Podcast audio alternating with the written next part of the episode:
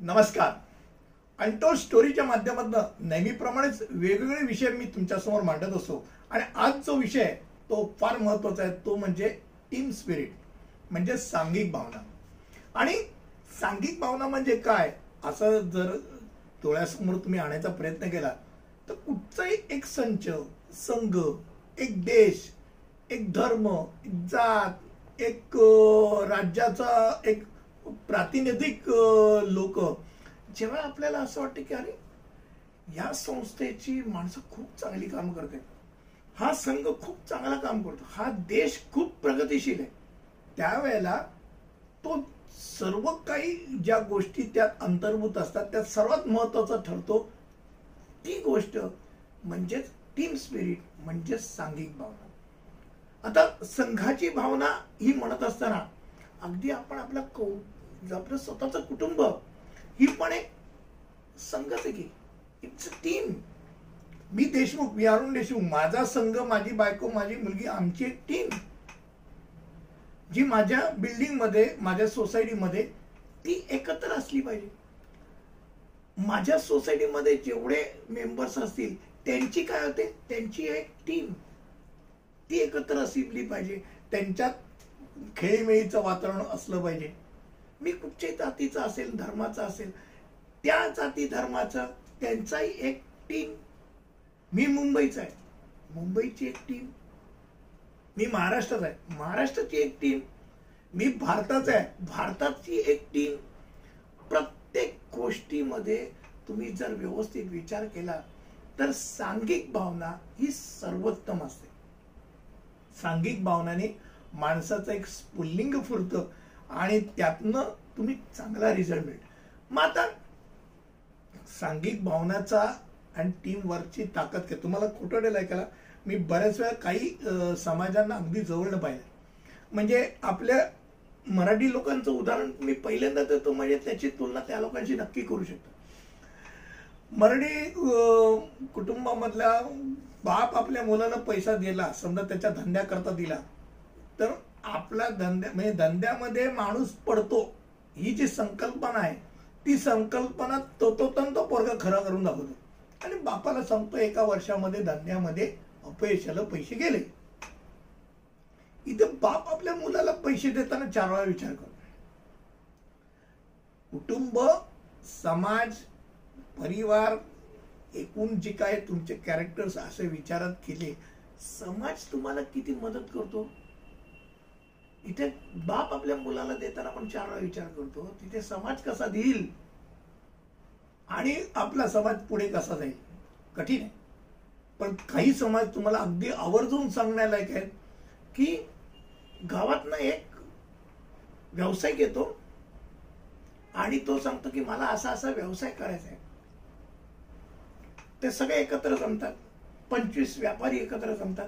हा आपल्या गावातला माणूस आहे, याला आपल्याला उभा करायचा आहे, याला एक कोटी पाहिजे.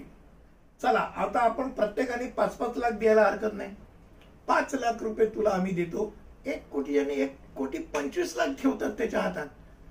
त्याला सांगतात दोन वर्ष तुझ्याकडे राहिली, या दोन वर्षात त्या पाच लाख आम्ही देतो, त्याच्यावर एक पण व्याज नाही, दोन वर्षामध्ये तू परत करायचे प्रयत्न करायचा.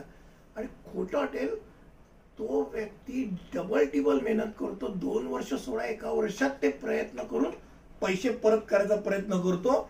आणि पैसे एकदा परत केले की त्या पंचवीस जणांना सांगतो आता मी पण सव्वीसावा. उद्या समाजातला कोणी माणूस आला, पैसे द्यायची पाळी आली तर माझे पण पाच लाख तिथे असतील, दोन वर्षाकरता बिनव्याजी. ही संकल्पनाच वेगळी आपल्या लोकांच्या पचनीच पडणार नाही. कारण जिथे मी मगाशी म्हटलं तर बापाचा पैसा पण डुबवण्याचा विचार करणारी माणसं आहेत.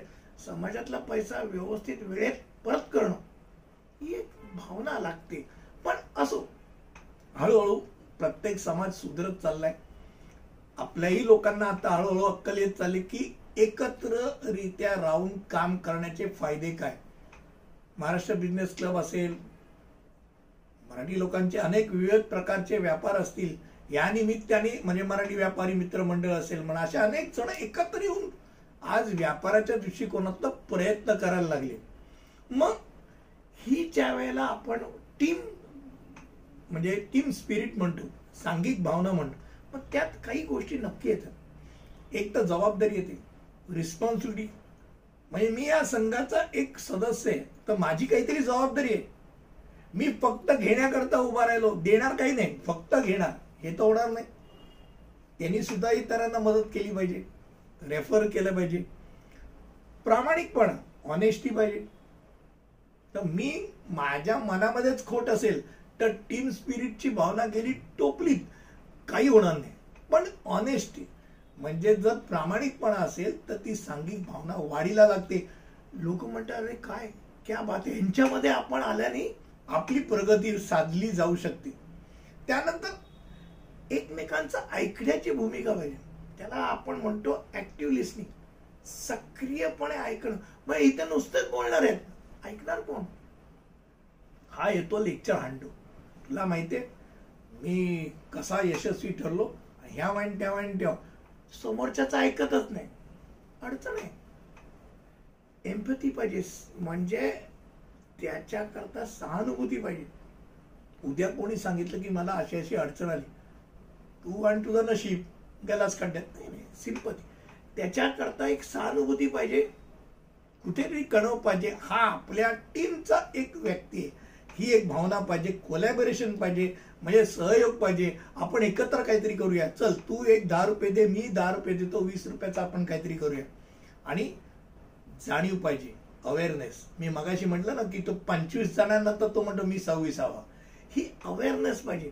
आणि अशी सांघिक भावना ही कायमस्वरूपी माणसांना पुढेच नेते, त्या संघाला त्या संचाला पुढे नेते.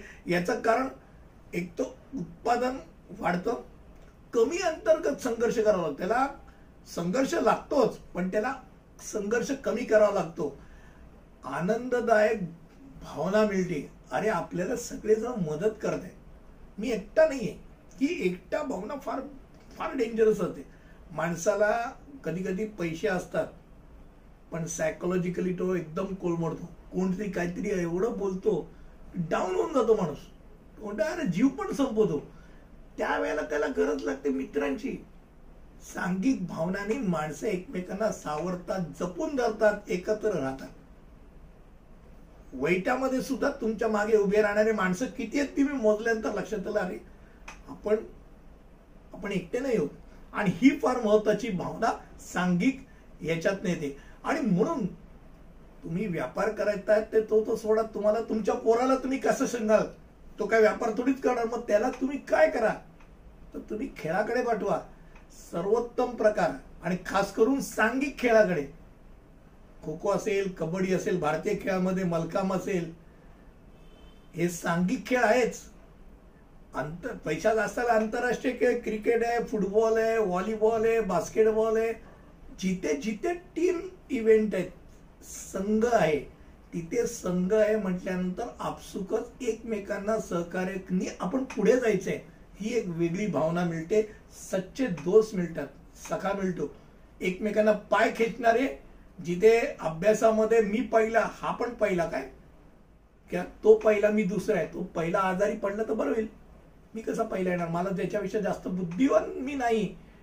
म्हणजे एकमेकांचे पाय खेचण्यामध्ये आयुष्य घालवणारे टीम भावनामध्ये मात्र एक्झॅक्टली विरुद्धात असतात, एकत्र राहतात. का तो चांगला खेळला, मी चांगला खेळलो तर माझा संघ जिंकणार आहे, त्याला गोल्ड मेडल मिळालं, मला सिल्वर नाही, मलाही गोल्डच मिळणार आहे, ही एक वेगळी भावना असते.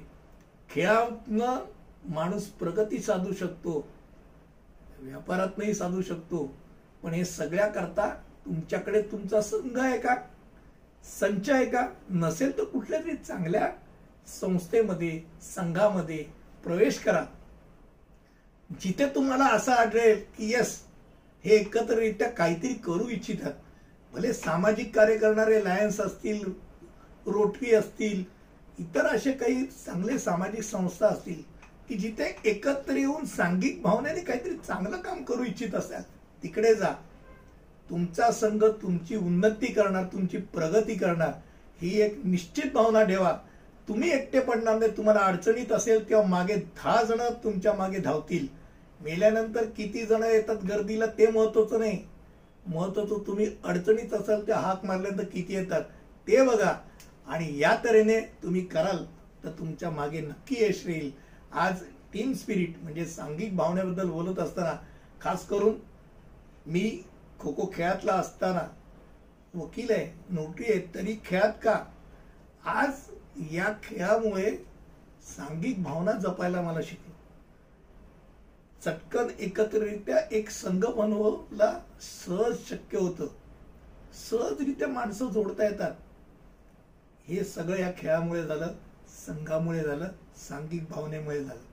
तुम्ही अशी सांघिक भावना बाळगाल ना, बाळगायचं असेल तर मगाशी सल्ला दिल्याप्रमाणे कुठच्या तरी संस्थेत, लहान असेल तर खेळात नक्कीच जा। आजची अंतोष स्टोरी मी इथेच थांबवतो। जय हिंद, जय महाराष्ट्र।